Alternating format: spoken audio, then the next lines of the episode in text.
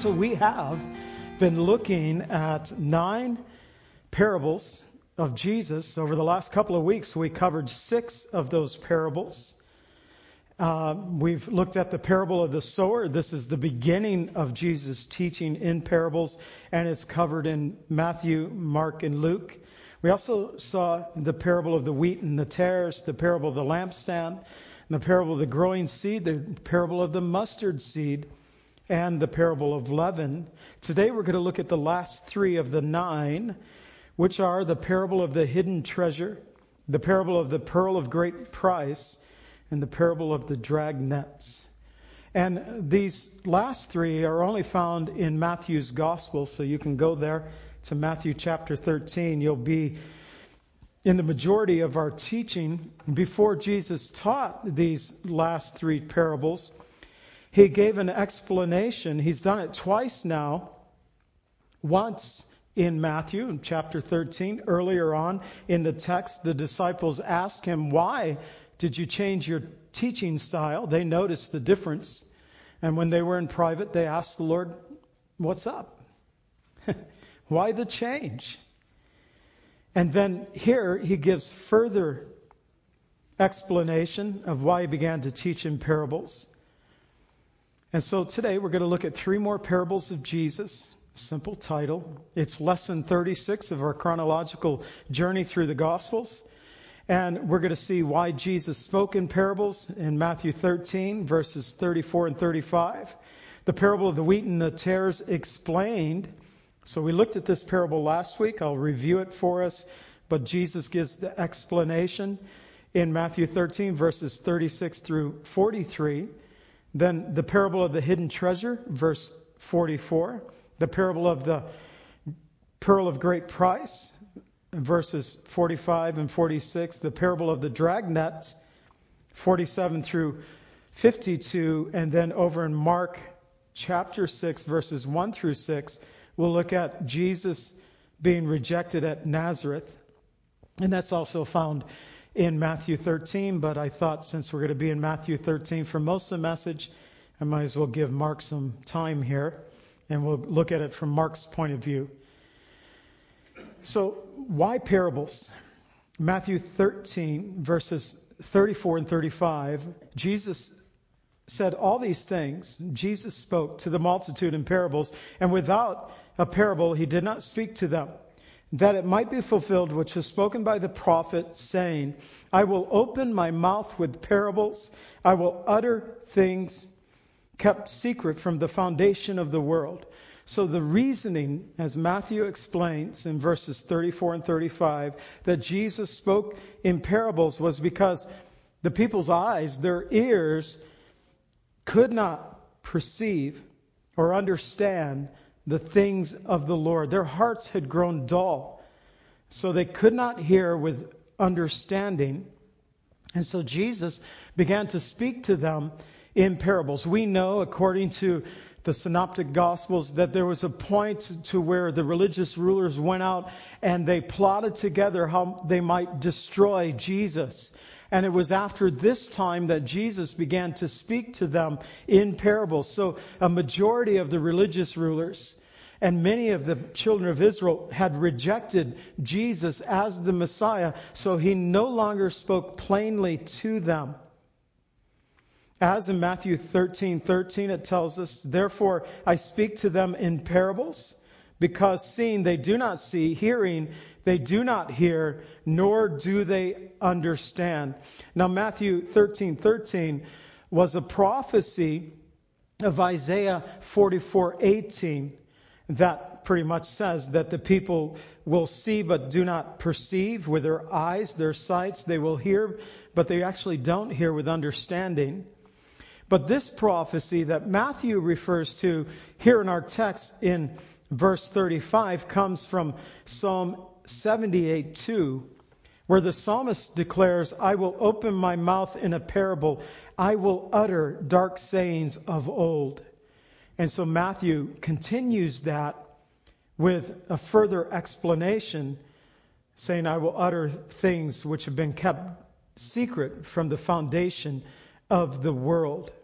And so Matthew takes it a little bit further But the prophecy that he keys in on comes from Psalm 78 2.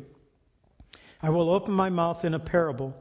I will utter dark sayings of old. Now, Jesus explained to his disciples that as believers, you will be able to perceive, you will be able to hear. Now, it is not always easy to understand the parables. We've been looking at them for now, this is our third week. But Scripture also reminds us for the unbeliever, the natural man, as Paul describes them in 1 Corinthians 2:14, the natural man does not receive the things of the Spirit of God, for they are foolishness to him nor can they know them because they are spiritually discerned. So, one of the keys in understanding the parables is the gift of the Holy Spirit in our lives to bring to remembrance, as Jesus promised us in the Gospel of John, that the Holy Spirit, when He would come, He would teach us all things. He would bring to remembrance those things which the Lord has spoken to them, Jesus saying, the things that I've spoken to you, my disciples, the work of the Holy Spirit to teach us, to bring to remembrance. They are spiritually discerned. So when coming to the Word of God, whether we're looking at any passage, it could be a narrative, it could be poetry, it could be prophecy, it could be a parable. We should seek the Lord. We should first stop and ask the Lord, give us insight to this. Let your Holy Spirit give us understanding to this passage. There are some things that, well, sometimes I question things that I'm reading in Scripture. I don't have a clear understanding, and so I might just kind of put it in a file. Say, I got to get back to this.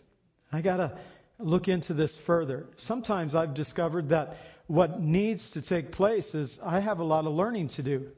And so the Lord grows me up in my faith. He helps me to understand Scripture. He gives me better capability of tying the Word of God together. And then things that I've questioned in past of certain verses or portions of Scripture, they become clearer. But I also believe that importance of the work of the Holy Spirit in our lives, bringing revelation when at times it's not necessarily our studying that results in the revelation, but the God just gives it to us. He gives us a clear understanding of His Word. God has not hidden, though it's been hidden from the unbelievers, it's not been hidden from us. And thus, we should seek the Lord's face, that He may reveal the meaning of His Word, that we might be strengthened in our faith as we await the Lord's blessed return. The Bible tells us in Hebrews 11:6, without faith it is impossible to please him because those who come to God must believe that he is and that he is a rewarder of those who diligently seek him. And so we have to come to the Lord not by faith or not by intellect, sorry I said that backwards. Not by intellect, although we should use our intellect, but also by faith. The Lord has given us a mind. We should use that mind He has given us. But it's by faith that we are able to please God. It's by faith that we are able to seek Him, to learn from Him. So, what's been hidden to the unbelieving world is not hidden to the Lord's church or should not be hidden to the Lord's church. Sometimes it's been throughout church history. Sometimes it's been the fault of the church itself. We know historically, we go way back, when there was a time where the Word of God was not given to the parishioners. It was written only in Latin, it was only in Greek, it was only in Hebrew. Only those who were learned were able to present the Word of God, and so the people were um, forced to gain the understanding of God's Word, not from reading it themselves, but what the priest or preachers were telling them that the Word of God meant. And sometimes the priest or preachers got it wrong. And it was a battle uh, with William Tyndale when he translated the Word of God for that the Germans could read God's Word for themselves and was put to death for doing it because the church hated the fact that people had the Word of God. It was a battle when we find that those heroes of our faith fought long and hard that the Word of God would be given into our hands. So sometimes it's been the fault of the leaders of the church that have not allowed the Word of God to be freely given out to all who would desire to hear. At other times, it's the hearers. The Word of God is in their homes. The Bible is sitting somewhere in the house. It's perhaps very dusty. It hasn't been moved or looked at in years. Maybe it is a, a flower press. That's where they put memories. And it's just a family memory book for them. But the word is there, and it's by their neglect that they do not understand or perceive these things. But as believers, we are responsible to study to show ourselves approved, a worker worthy of the calling that the Lord has given to us. And so let's be those who desire to know the Lord of God, to seek the Lord, to have His Spirit come upon us. Uh, ask the Lord, help us to understand, Lord. And so we move on. We see the parable of the wheat and the tares explained. Now, we looked at this parable last week, and so I'm going to read the parable with no explanation. We'll let Jesus do that. We talked a little bit about it last week. But the parable is from verses 3 through 9 of Matthew 13. Verses 3 through 9.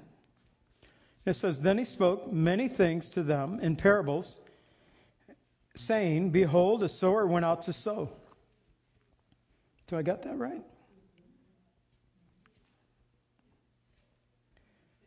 No, I don't. It is 24. I put the wrong address on there for me. That's the first parable, starting in verse 24. Then he spoke a parable, and he put forth to them, saying, The kingdom of heaven is like a man who sowed good seed in his field. But while men slept, his enemy came and sowed tares among the weeds and went his way. And when the grain had sprouted and produced a crop, then the tares also appeared. So the servants of the owner came and said to him, Sir, did you not sow good seed in your field? How then does it have tares? And he said to them, An enemy has done this. And the servants said to him, Do you want us then to go and to gather them up? But he said, No, lest while you gather up the tares, you also uproot the wheat with them. Let both grow together until the harvest.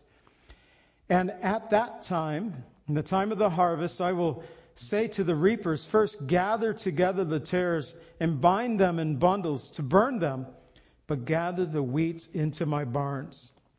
So Jesus explains this, now that I got the right parable. And we're looking at the parable of the wheat and tares that Jesus gave us in Matthew 13, verses 24 through 30. But Jesus explains the terrible uh, parable, not a terrible parable, but a parable Verse 36 He had sent the multitude away and went to the house. His disciples came to him, saying, Explain to us the parable of the tares of the field.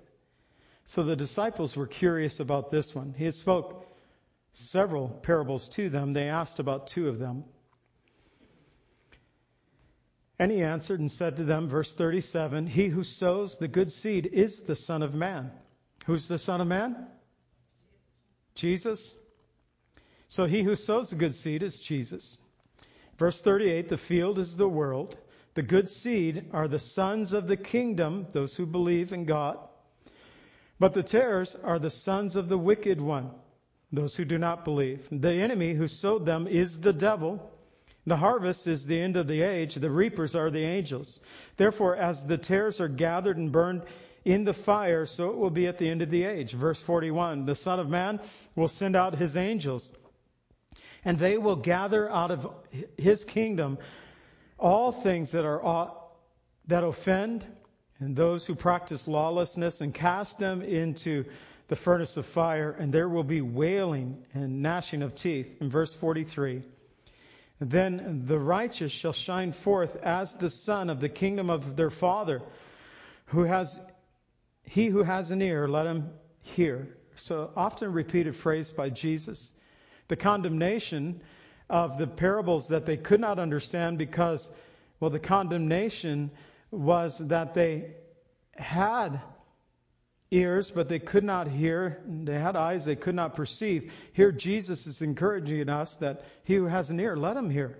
The parable of the sower refers to Jesus who sowed forth the word of God, the field representing the world, and the good seed refers to those who believe in the Lord. The tares refers to the unbelievers, the enemy referring to Satan. And the harvest represents the end of the age or the final judgment, and the reapers being the angels. We're reading the Bible knowledge commentary about this. First, the parable of the Matthew 13 covers the period of time from Christ's work on the earth to the time of the judgment at his return, at his second coming.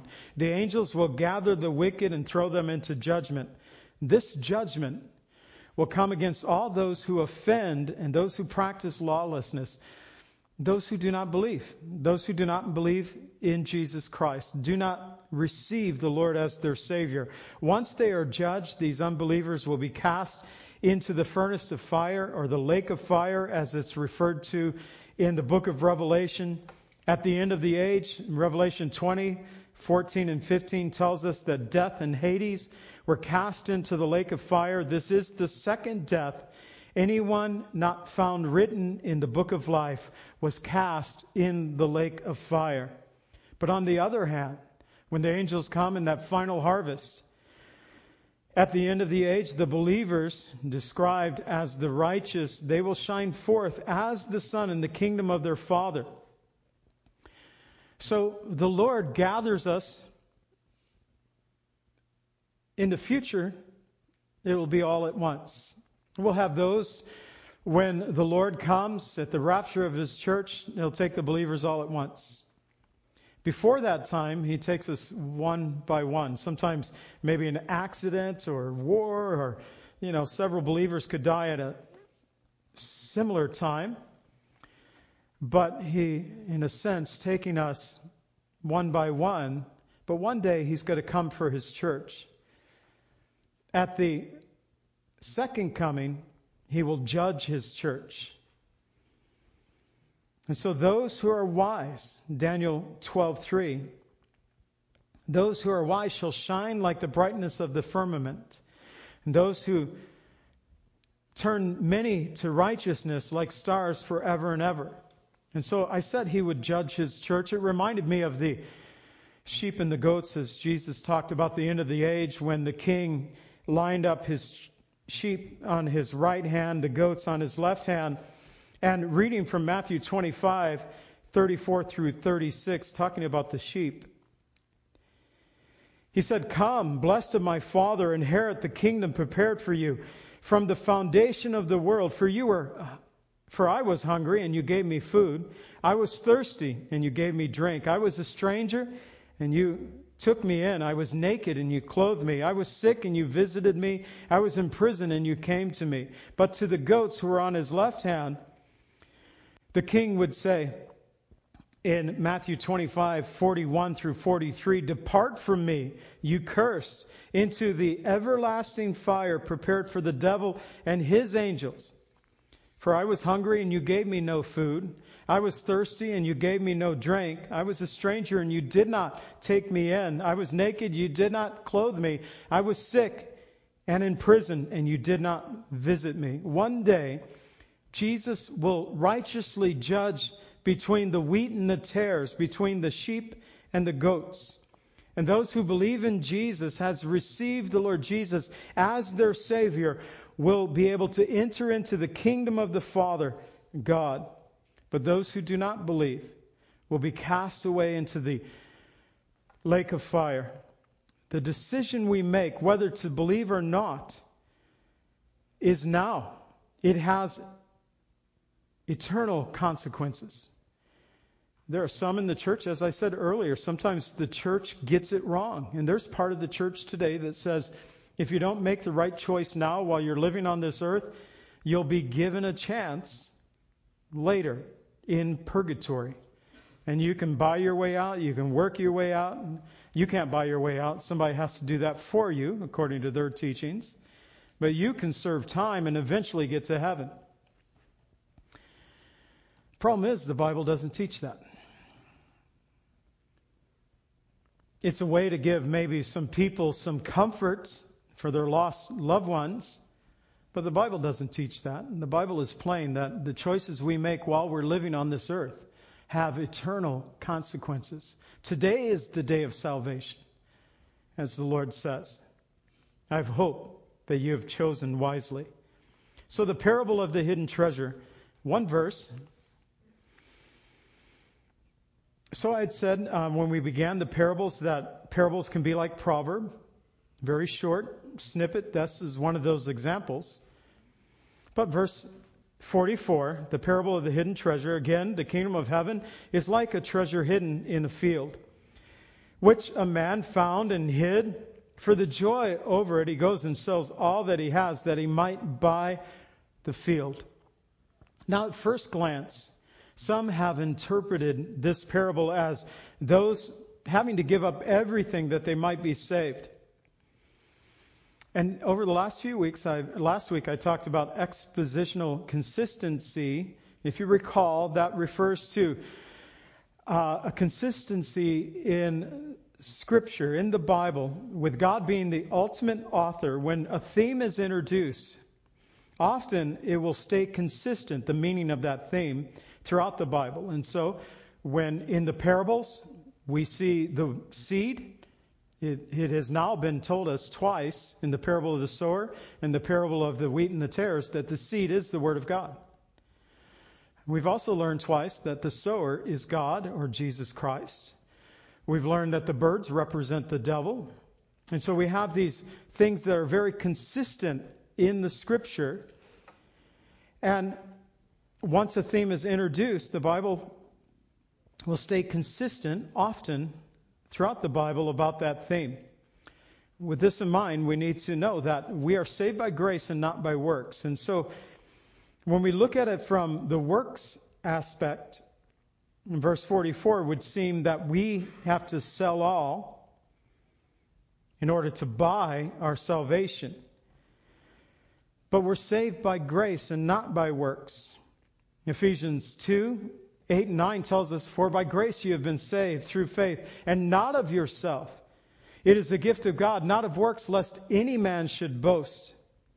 And truly, we sacrifice to follow Jesus. We are not to live as the world does. And even Peter would say and confess to the Lord Jesus in Matthew 19:27 saying, "See, we have left all to follow you." However, in Matthew 19, 23 through 30, the context of that, Jesus pointed out that those who would leave their house, their parents, brothers, wife, children for the sake of God's kingdom would receive many times more in the present and in the age to come eternal life. The Lord is speaking that in that passage that God would not be a debtor to anyone. We can't, my dad would often say, you cannot outgive God. He will not be a debtor to us. Whatever we might give up in this life for the work of the Lord, God will repay us a hundredfold. But while faith does mean that we live a disciplined, should live a disciplined life, counting as lost those things that we've gained to us in this world, we the things of the world, we count those things as lost. We gain Christ. That is the ultimate thing. But it's not by our righteousness that we are saved, but the righteousness of God that comes through faith in the work of Jesus Christ upon the cross. In Philippians 3 7 through 11, Paul talks about the things that he had thought that he had gained in his life. He said, But what things were gained to me? These I have counted as loss for Christ. Indeed, I also count all things lost for the excellence of the knowledge of Christ, Jesus my Lord for whom I have suffered the loss of all things. I count them as rubbish, that I may gain Christ, and might be found in him, not having my own righteousness. Now, here's the key Paul says that I've given up a lot. He was a Pharisee of the Pharisees. He was of the tribe of Benjamin. He uh, was taught by Gamaliel. He was on track to be a leading teacher in Israel. But the Lord got a hold of his heart. He said, All those things, I count them as trash. He said, Not to have my own righteousness. When he was living that Pharisaic life, it was all about his own righteousness. But once he found Christ, he said, Not that I would be found in him, not having my own righteousness, which is from the law, but that which is through faith in Christ, the righteousness which is from God by faith, that I might know him and the power of his resurrection, the fellowship of his sufferings, being conformed in, to his death, if by any means I may obtain to the resurrection of the dead. The parable, to me, makes better sense if the field represents the world. The hidden treasure represents those who will come to faith in the world. Therefore, the man who found and hid the treasure, sold all that he had to take possession of it, is that of Jesus Christ himself. In Hebrews 2 1 and 2, it tells us, Therefore, we also, since we are surrounded by so great a cloud of witnesses, let us lay aside every weight and the sin which so easily ensnares us. Let's run with endurance the race that is set before us, looking unto Jesus, the author and the finisher of our faith, who for the joy that was set before him endured the cross, despising the shame, and has sat down at the right hand of the throne of God. Well, faith does speak of living a disciplined life laying aside every weight and running with endurance. It is Jesus who is the author and the finisher of our faith. Paul tells us in Ephesians 5 2 that we are to walk in love as Christ has loved us and gave himself for us, an offering and a sacrifice to God for a sweet smelling aroma. And so we may we never attempt to replace our works with God's grace. We need to stand always in the grace of Christ. So the parable of the great, the pearl, pearl of great price.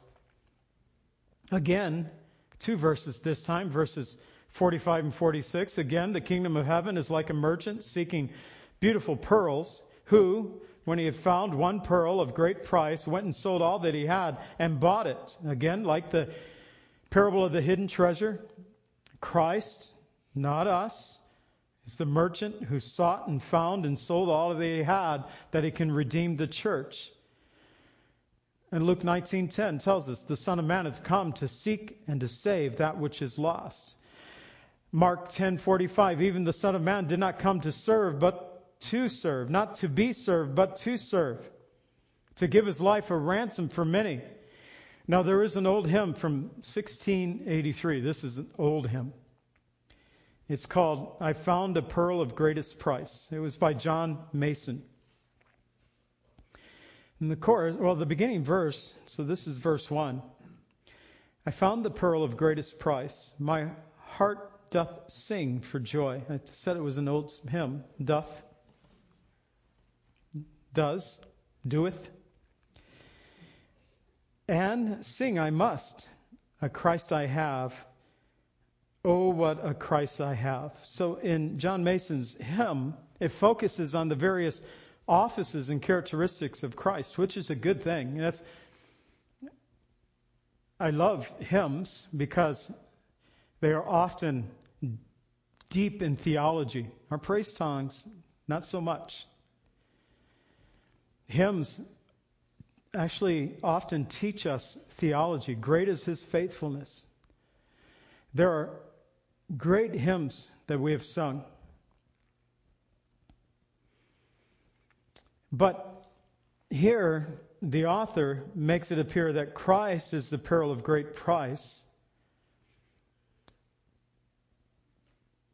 That instead of Jesus being the purchaser of our souls. And so, like the parable of the hidden treasure, the pearl of great price seems better fit if Jesus here is the merchant seeking beautiful soils, uh, pearls, who have found one great pearl of great price, the world. God so loved the world that he gave his only begotten Son, that whoever believes in him should not perish but have everlasting life. It's referring to the Lord who has redeemed us. He gave all on the cross that we might be redeemed. Titus 2, 13 and 14. Look to the blessed hope and the glorious appearing of our great God and Savior, Jesus Christ, who gave himself for us that he might redeem us from every lawless deed purifying for himself his own special people, zealous for good works. So, another hymn that made me think of, this one written in 1865, these are some oldies. Now, I don't remember singing the other hymn, I read it in a commentary. This one I remember singing when I was growing up. Jesus paid it all, all to him I owe.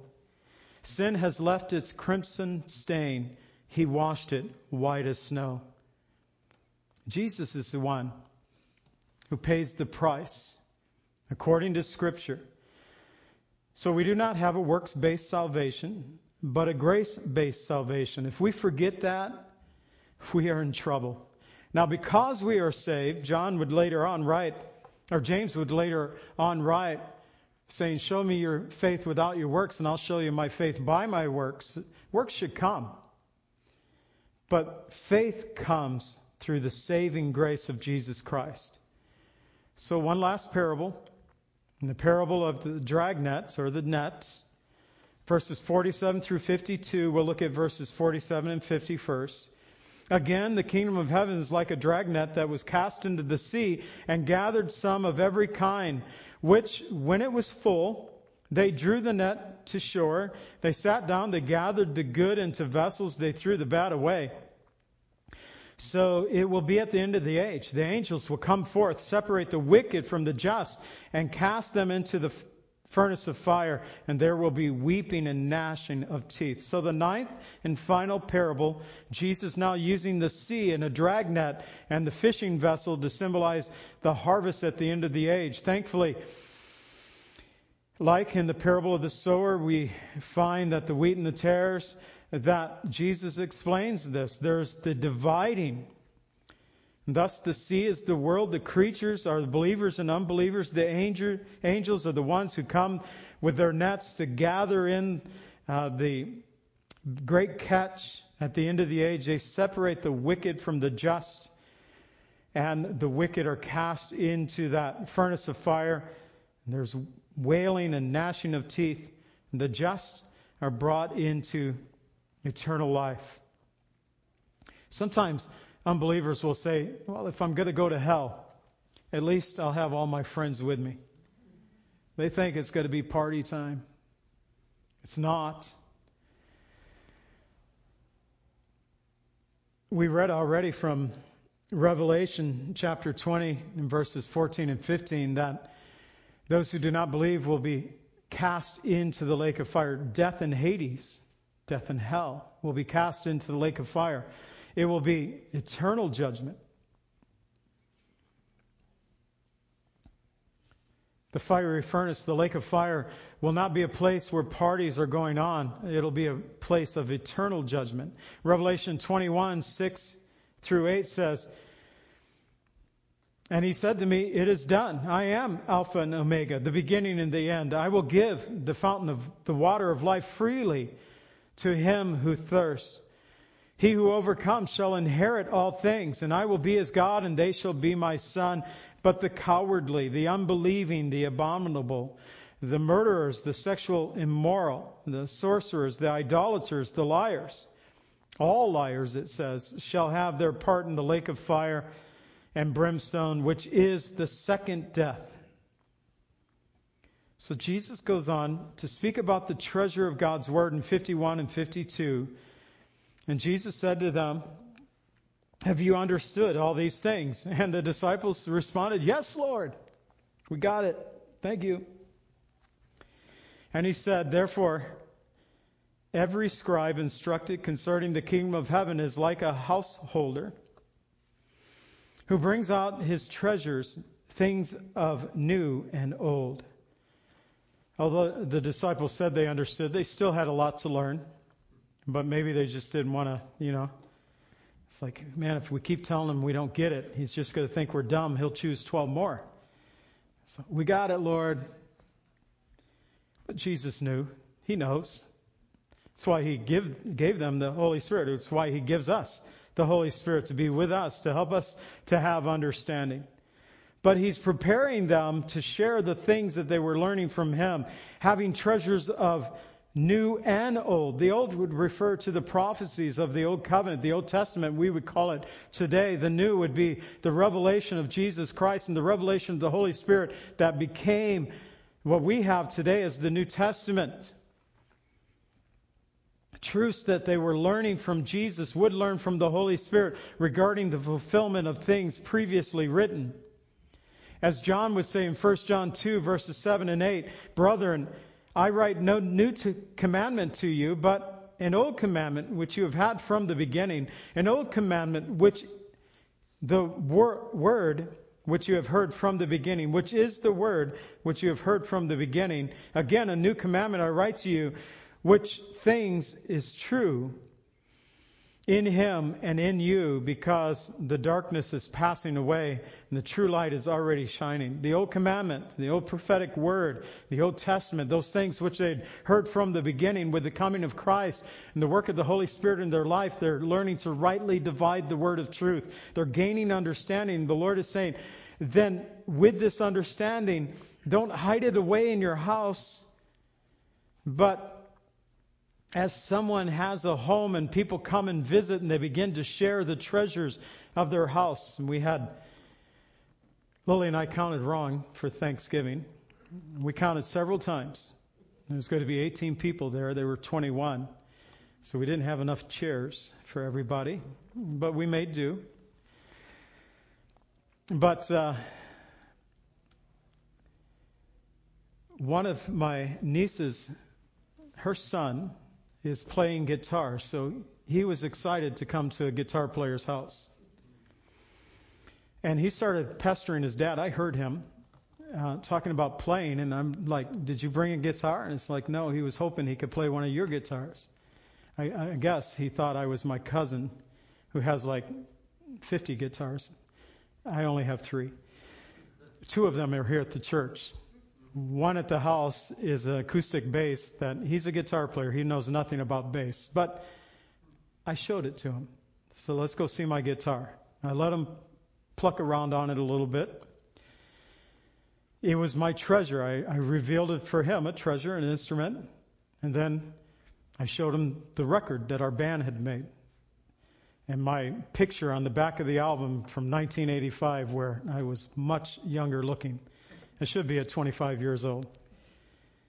But these were treasures, things that we were sharing, or at least I was sharing with this young musician who's excited and getting very good at playing music.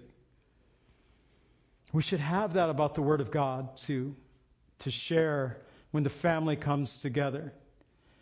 Years ago, I remember that one of our nieces and it may have been one of the few times she'd ever been together, and this was when my mom was living, but had been with us at a Christmas Eve service uh, at our home. Not a service, but we were just together for Christmas Eve, and uh, we sang hymns, we read scripture, and we opened presents.